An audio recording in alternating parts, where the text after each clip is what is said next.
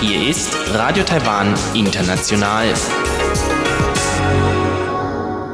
Herzlich willkommen zum halbstündigen deutschsprachigen Programm von Radio Taiwan International an diesem Samstag, den 23. Mai. Am Mikrofon begrüßt Sie Karina Rother und Folgendes haben wir heute für Sie im Programm. Im Blickpunkt schauen wir auf die Kulturveranstaltungen, die dank der Entspannung der Epidemiesituation in Taiwan jetzt wieder möglich sind. Danach geht's weiter mit Reise durch Taiwan und Elon Huang ist heute im Gespräch mit Eva Trindl über ihre Wanderung auf dem Sayakaro Wanderweg in Hsinchu in West-Taiwan. Nun zuerst der Blickpunkt.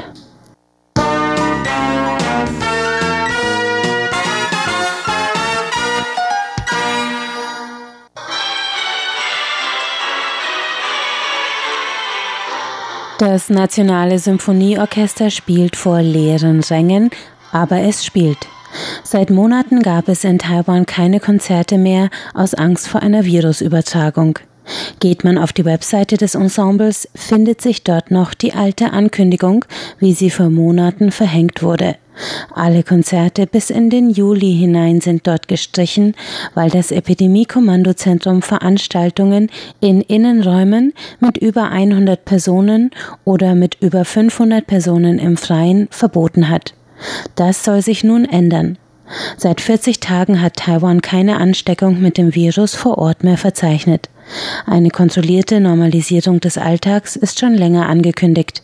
Gestern kam dann die Ansage, die Musiker, Schauspieler und Kulturschaffende in ganz Taiwan aufatmen ließ. Wir wollen, dass kulturelle und sportliche Veranstaltungen so bald wie möglich wieder beginnen können. Wenn jeder einen festen Sitzplatz hat, den Sicherheitsabstand einhält und Mundschutz trägt, dann bin ich sicher, dass es keine Probleme geben wird.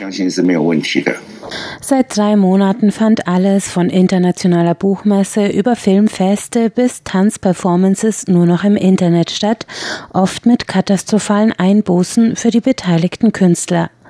Der Direktor des Taipei Symphonieorchesters He Kang-go sagt, wenn im Juni immer noch keine öffentlichen Auftritte stattfinden könnten, dann bedeutete das für viele Künstlergruppen das Aus. Deswegen ist das Taipeier Symphonieorchester vorgeprescht und hat als erstes großes Musikensemble inselweit wieder Karten zum Verkauf gestellt. Wir halten uns an die Vorgaben von Temperaturmessen, Kontaktdatenaufnahme und Sitzplätzen mit Abstand. Im Foyer wird auch kein Essen und Trinken verkauft. Das erste Konzert wird eine Beethoven-Rezitation am 5. Juni. In weniger als 24 Stunden waren alle Tickets vergriffen. Die städtisch oder staatlich subventionierten Gruppen sind dabei klar im Vorteil. Sie können es sich leisten, die Ränge mit nur 50 Prozent Auslastung zu öffnen. Für viele private Truppen würde das Verluste bedeuten.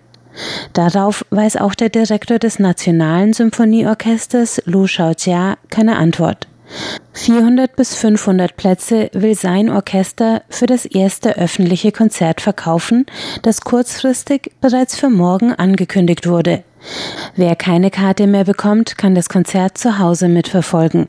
Denn für die ersten drei Konzerte vor Publikum geht das Nationale Symphonieorchester eine Kooperation mit dem öffentlichen Fernsehsender Gongshi ein, der die Vorführung live übertragen wird. Damit das möglich ist, müssen alle Ensemblemitglieder und selbst der Dirigent ihre Arbeit an die Epidemiesituation anpassen. Das erklärt Orchesterdirektor Lu Shaojia.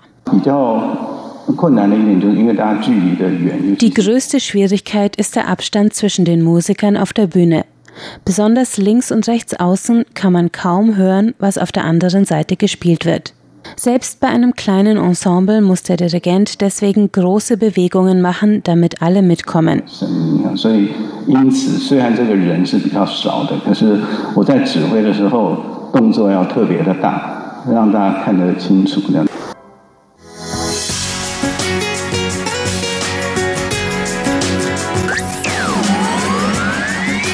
Radio Taiwan, international aus Taipei.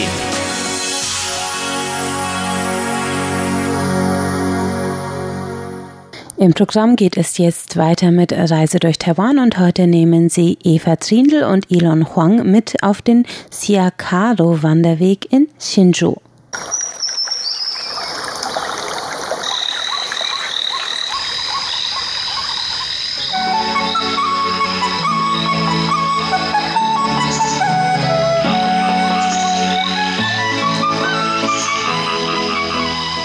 Radio Taiwan International. Reise durch Taiwan. Herzlich willkommen, liebe Hörerinnen und Hörer, zu der heutigen Ausgabe von Reise durch Taiwan. Am Mikrofon begrüßen Sie heute Eva Trindl und Ilon Huang. Ja, Eva ist heute hier, weil sie wieder mal spazieren gegangen ist, aber nicht einfach spazieren gegangen, sondern lange Wege marschiert ist in waldiger und luftiger Höhe. Wo warst du denn genau? Ich war auf einem Wanderweg, der nennt sich Xiakelor oder Siakaro Wanderweg, historischer Wanderweg. Und der ist also im Landkreis Hsinchu in Nord-Taiwan, ungefähr auf einer Höhe zwischen, ja, so ungefähr vielleicht um die 1500, so, weiß nicht, geht es vielleicht hoch bis unter 2000 also zwischen vielleicht 1400 und 1800, 900. Mhm. Und der ist ungefähr 23 Kilometer lang. Okay, mhm. also nicht, was man mal so schnell abwandert. Man kann das an einem Tag gut machen. Mhm. Man kann sich natürlich auch zwei Tage Zeit nehmen und dazwischen mal übernachten auf diesem Wanderpfad. Okay. Wie bist du denn auf die Idee gekommen, dorthin zu wandern? Oder wie hast du von diesem Wanderweg erfahren? Das ist eigentlich ein recht beliebter Wanderweg. Und ich war da schon mal vor, glaube ich, etwa fünf Jahren. Und zwar hat eine befreundete Bergführerin, die meinte, sie wollte da gern hin. Und da bin ich halt dann mitgefahren und damals war das das große Glück. Da war, glaube ich, dieser Wanderweg, der war ungefähr zwei Jahre gesperrt und dann war der gerade geöffnet und dann, nachdem wir dort waren, zwei Wochen später war der wieder gesperrt. Dieser Wanderweg ist halt ziemlich lang und da sind einige Abschnitte, da sind dann auch Bäche und Flüsse und es geht dann halt hoch und runter und da rutscht ziemlich leicht was ab, wenn okay. Starkregen ist oder Taifun ist. Das heißt, die sind auch ständig da am Reparieren und da muss man ein bisschen aufpassen. Das sind nämlich oft Abschnitte, die man dann umgehen muss. Ach so. Okay. Also wenn es sehr, wenn man gar nicht durch kann oder so, dann sperren die einfach diesen Weg oder mhm. zumindest einen Teil, dass man vielleicht nur von einer Seite ein bisschen rein kann und dann wieder zurück. Ähm, aber auch es ist eigentlich, ich habe es bisher noch nicht erlebt, dass dieser Wanderweg wirklich also ohne sozusagen Umgehungsstraßen da durchgängig begehbar wäre. Also das sind meistens ein paar Abschnitte dabei, da muss man dann halt drumrum klettern und da wird es dann halt ein bisschen steiler und da geht es dann auf und ab. Man muss vielleicht mal einen Bach runter, Fluss runter und wieder hoch. Das heißt, dass man dann oft ein bisschen mehr Zeit braucht auch. Okay. Und das ist jetzt aber keiner, wofür man eine Genehmigung braucht, nee. sondern muss einfach nur darauf achten, ob er geöffnet ist. Genau ob es geöffnet ist und vielleicht, wenn es vorher stark geregnet hat oder ein Taifun war, dann würde ich mal vorsichtig sein oder auf mhm. alle Fälle, wenn das sieht man ja selber, wenn es dann nicht mehr weitergeht, dann muss man halt wieder zurück oder in der Mitte, wenn man schon ist, dass man dann die anderen Leute fragt, die von der Gegenrichtung kommen, ob der gut begehbar ist. Und dieser Wanderweg ist sehr beliebt und zwar erstens mal ist es ein historischer Wanderweg, der geht schon zurück auf die Atayal. Das ist ein Ureinwohnervolk, die auch in dieser Gegend lebt, in Shinzu, in den bergigen Gebieten auch. Und dieser Wanderweg, der wurde eigentlich schon während der Qing-Dynastie, ich glaube, das war so schon 1880er Jahre, da fingen die schon an, irgendwelche Wege anzulegen, um dieses Gebiet halt auch zu kontrollieren. Mhm. Und während der japanischen Kolonialzeit dann, die haben dann einige Wege da angelegt und ziemlich viele Stationen dann auch gebaut, also Polizeistationen und Militärstationen, halt auch um das Gebiet zu kontrollieren, auch weil es immer Knatsch gab mit den dortigen Ureinwohnern, mit mhm. den Atayal. Und der zweite Grund, warum dieser Wanderweg sehr beliebt ist, glaube ich, weil da gibt es halt so viele Bäume, die auch die Farbe wechseln. Zum Beispiel diese, diese es gibt so eine Art Taiwan-Ahorn. der wächst da auch und so ein Taiwan, irgendein anderer Baum. Das ist so ein Amberbaum mhm. und die wechseln ihre Farbe dann auch in so gelblich, orange und rötlich.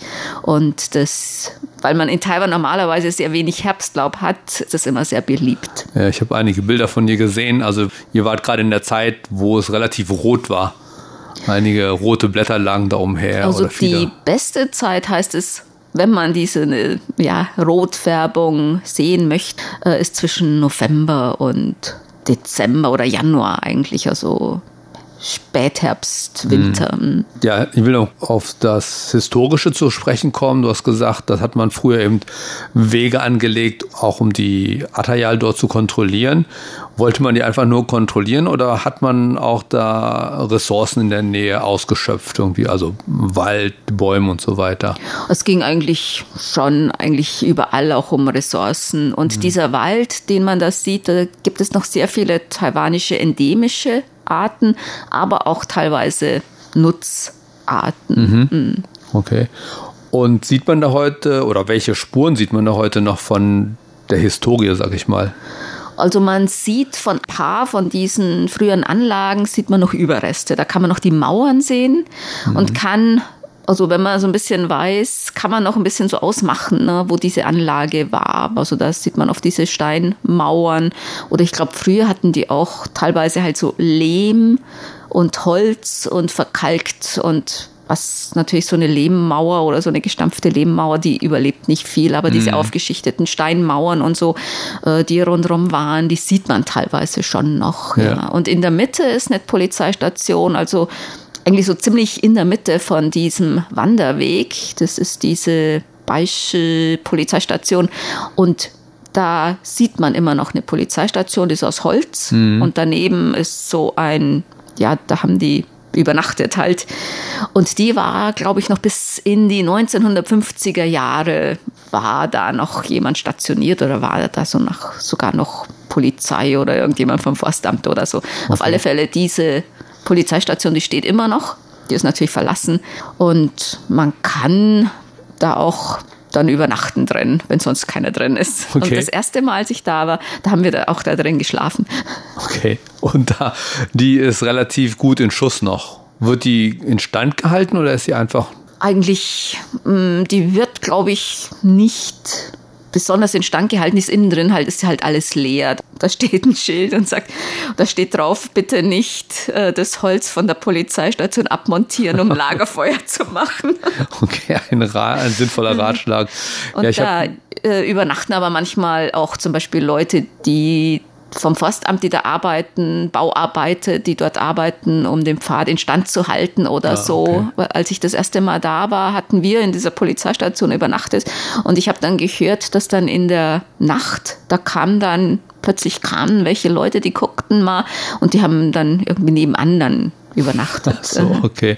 Ich habe ein Bild gesehen von dir, äh, von dieser Polizeistation. Die sieht tatsächlich noch so ein bisschen aus wie einen alten Film oder wie ein Film ja, aus, genau. aus dieser Zeit. Ja, ne? Also das ist, das muss ganz cool, cool dort sein, dass man sich mal so anzuschauen und so weiter. Ne? Also so ein bisschen, es ganz gibt ja nostalgisch, ja. nostalgisch oder eben so sich vorzustellen, wie man sich damals gefühlt hat, wenn man da stationiert war und so, weil es ganz gefahrlos war es wahrscheinlich vor 100 Jahren dort nicht unbedingt.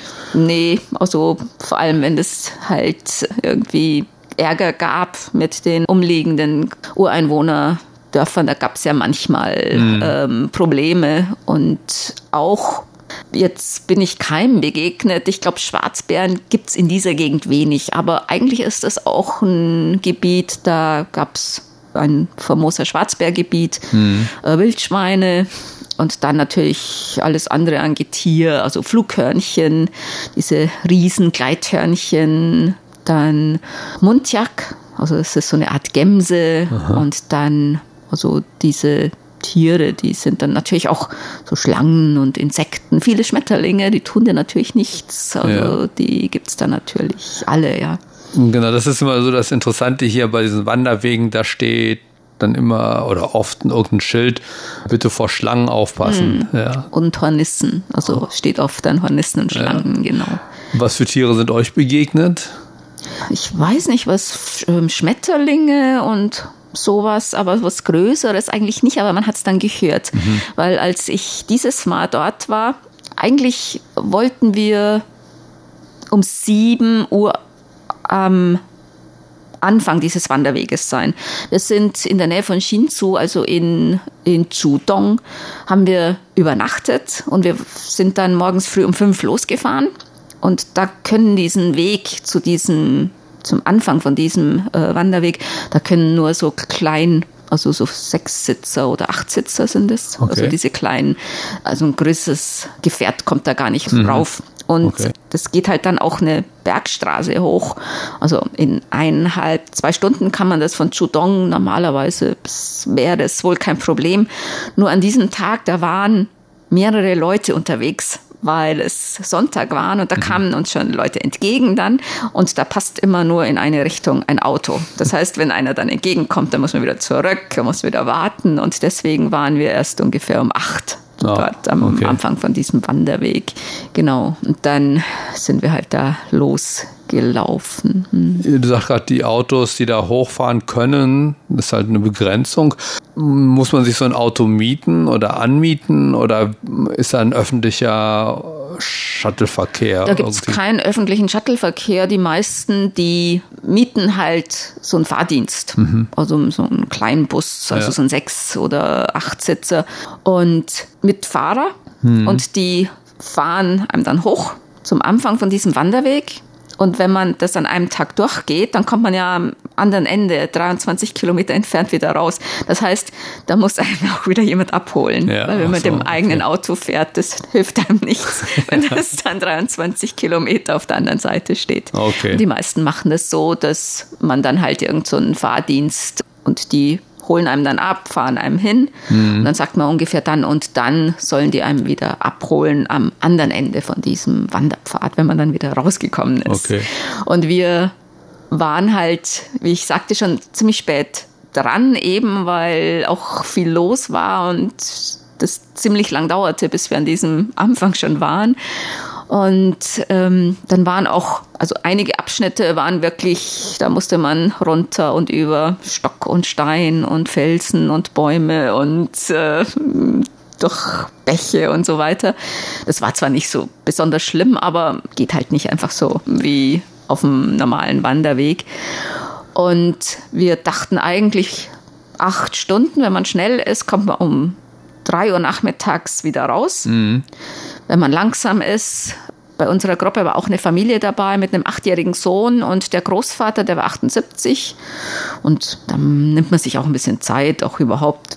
Also dachten wir, also 5 Uhr nachmittags. Und dann waren wir, also um, ja, ich glaube, wir waren, ich bin um 7 Uhr abends oder ein bisschen nach 7 Uhr abends da rausgekommen und die hinter uns waren noch 20 Minuten später. Das okay. heißt, es war schon ziemlich dunkel mhm. und da hat man natürlich diese Nachttiere, also schon gehört, also ja. ziemlich viel gehört oder auch die Augen teilweise gesehen. Ne?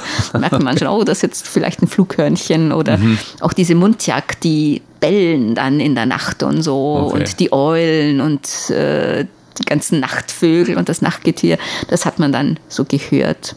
Besonders in einem, da geht man ein Stück, ein langes Stück durch so einen Bambuswald. Mhm. Das ist ein wunderschöner Bambuswald und das, da ist einer, der ist ziemlich am östlichen Ende von diesem Pfad und da hört man natürlich auch ganz viel und dann dieses Knattern von diesen Bambusbäumen, wenn der Wind dann so weht. Also das ist schon, ja, auch in der Nacht sehr, sehr interessant. Ja. Man muss natürlich aufpassen, wo man hinläuft, dass okay. man nicht auf die Nase fällt.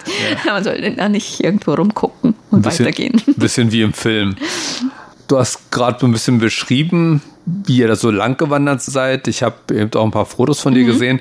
Das ist tatsächlich nicht ein einfacher Wanderweg mit Asphalt und so oder gut kiesbelegt, sondern da muss man schon auch oft enge Wege hinter sich legen und steile Wege und auch jede Menge interessanter Brücken. Ja, da gibt es eine ganze Menge Hängebrücken. Überhaupt auch so kleine hölzerne Brücken, weil das sind dann so Bäche und Wasserfälle, da muss man halt drüber. Das sind dann, also es sieht sehr malerisch aus. Mhm. Das sind dann so Brücken über die Bäche und man sieht dann ins Tal und besonders im Winter, wenn das, das sieht dann so ein bisschen aus wie Aquarell. Ne? Man fühlt sich teilweise wirklich wie in so einem Aquarellbild ne, mit dem Wasserfall auf der einen Seite und dann der Bach mit den vielen Steinen und dann die Vegetation, die so ein bisschen vom Grünlichen, also verschiedene grüne Farben bis gelb, orange, rot äh, so in sich übergeht. Also das ist wirklich sehr, sehr schön. Und dann gibt es noch ein paar spannende Hängebrücken. Eine Hängebrücke, die wurde, das ist, ist eine ziemlich lange Hängebrücke, die wurde wohl schon während der japanischen Kolonialzeit erbaut. Die wurde sicher öfter repariert und ausgewechselt. Die ist ziemlich lang, die ist Holz und die schwankt natürlich schon, wenn man darüber geht, weil die wirklich recht lang über den Fluss geht. Das ist eine sehr bekannte Hängebrücke. Und dann gibt es dann noch so ganz kleine, die sind eigentlich, die sehen aus wie einfach nur ein geflochtenes Seil. Da sind keine Holzbretter oder sowas. Also das, und dann, wo man da geht, das ist wie so ein, ja, so paar dick geflochtene Seile, da passt gerade so mal ein Fuß drauf und dann so also links und rechts so ein Netz hochgespannt. Also mhm. Also da geht man sozusagen auf so einem Netz, auf so einem Seil mit rechts und links Netz dann drüber. Also ja. da gibt es so einige von diesen Hängebrücken. Das ist sehr interessant. Und wer schlimme Höhenangst hat, ist eine, die ist ziemlich lang und da haben manche Leute schon Probleme. Mhm. Aber bisher habe ich eigentlich noch keinen erlebt, der da nicht drüber gekommen ist. Hm. Okay.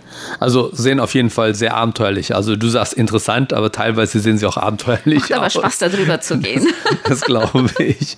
Äh, und insgesamt ist das gut zu schaffen oder muss man doch schon sehr viel dafür trainieren? Oder was Nö, ist das? das ist eigentlich gut zu schaffen. Ja.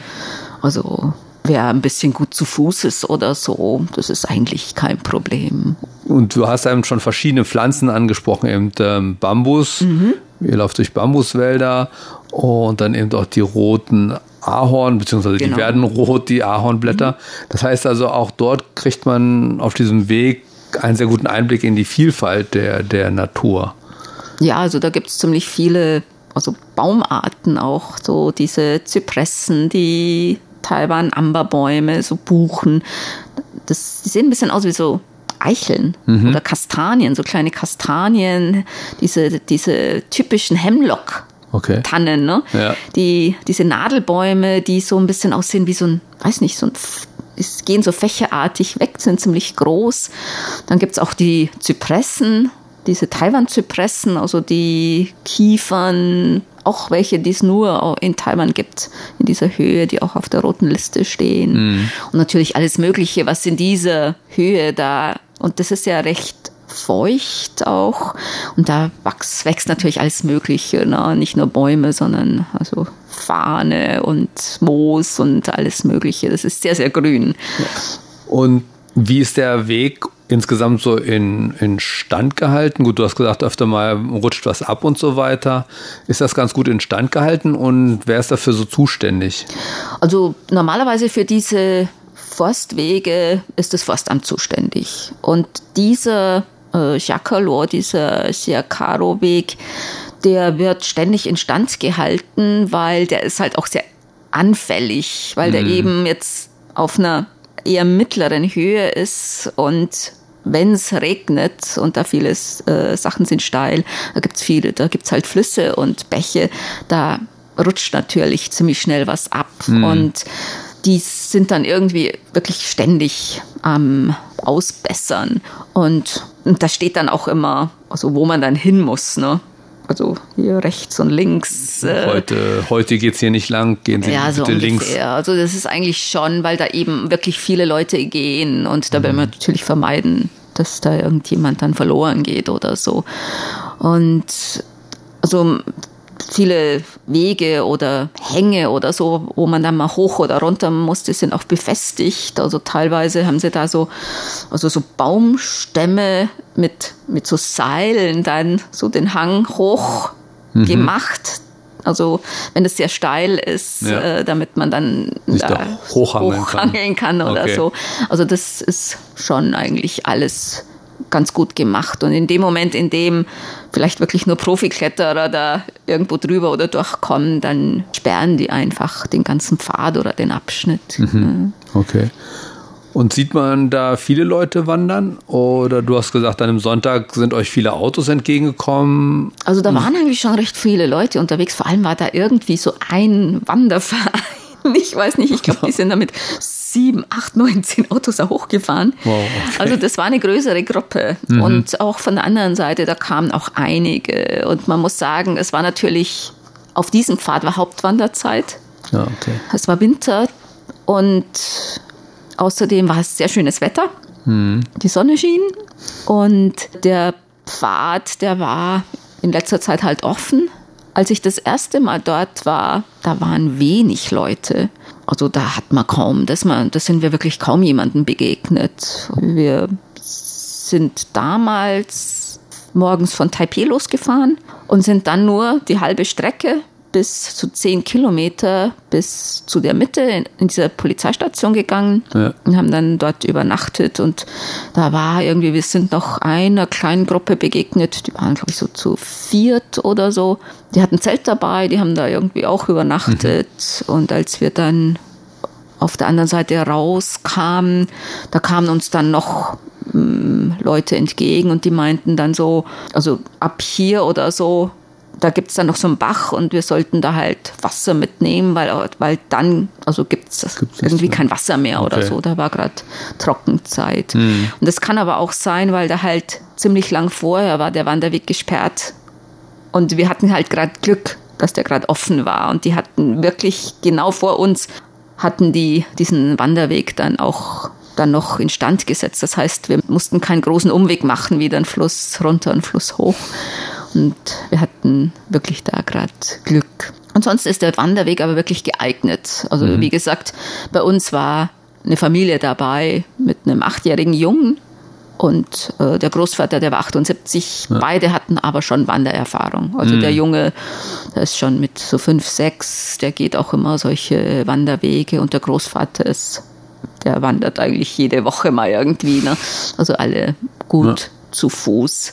Die kleinste Tochter, die ist eineinhalb Jahre oder zwei oder so, die haben sie zu Hause gelassen, das wäre wär auch nicht gegangen. Also so, auch wenn man die auf den Rücken nimmt oder so, Ja. weil das sind einige Sachen, da muss man wirklich klettern und also durch Bäume durchzwängen und äh, durch Felsensübersprung sich handeln.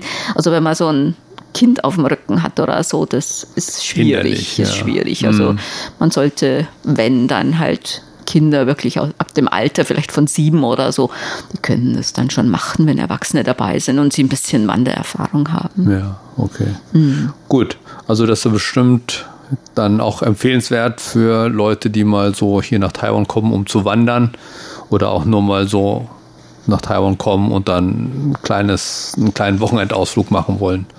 Ja, kann man schon machen. Also wenn man sich ein bisschen auskennt, man kann natürlich sich auch irgendwie einen Führer mitnehmen oder jemand, der den Pfad schon gewandert ist. Wie gesagt, das ändert sich halt immer wieder. Ne? Man kann, wenn man jetzt jemanden fragt, ah, wie ist der Weg und der ist gerade gegangen, als alles in Ordnung ist, der meint so, ja, das ist ganz einfach, ganz easy, ne? Da kann jeder und dann erwischt man gerade eine Zeit, wo da halt mehrere Sachen dann wirklich eingebrochen sind und so. Da braucht man dann erstens mal länger und es ist vielleicht auch ein bisschen schwieriger zu gehen. Also da muss man sich halt wirklich erstmal vielleicht erkundigen, wie der Weg gerade in Schuss ist. Und ansonsten, also normalerweise der Weg, 23 Kilometer ist zu begehen in so acht Stunden kann man rechnen. Man sollte vielleicht ein bisschen länger einplanen und natürlich auch einplanen, falls irgendwas dazwischen kommt. Natürlich immer Stirnlampe und warme Klamotten und zur Not, dass man sich irgendwo unterstellen kann, wenn irgendwas ja, Unvorhergesehenes dazwischen kommt. Ja, prima. Vielen Dank für deine tolle Beschreibung und dann freuen wir uns darauf auf deine nächste Wanderung. Ja, die nächste Wanderung kommt bestimmt. Okay. Damit verabschieden wir uns. Am Mikrofon waren Eva Trindl. und Ilon Huang. Und damit sind wir am Ende des heutigen deutschsprachigen Programms von Radio Taiwan International. Alle Sendungen finden Sie zum Nachhören auf unserer Internetseite unter www.de.rti.org.tv. Am Mikrofon verabschiedet sich jetzt Karina Rother. Schön, dass Sie heute eingeschaltet haben. Ich sage Tschüss und bis zum nächsten Mal.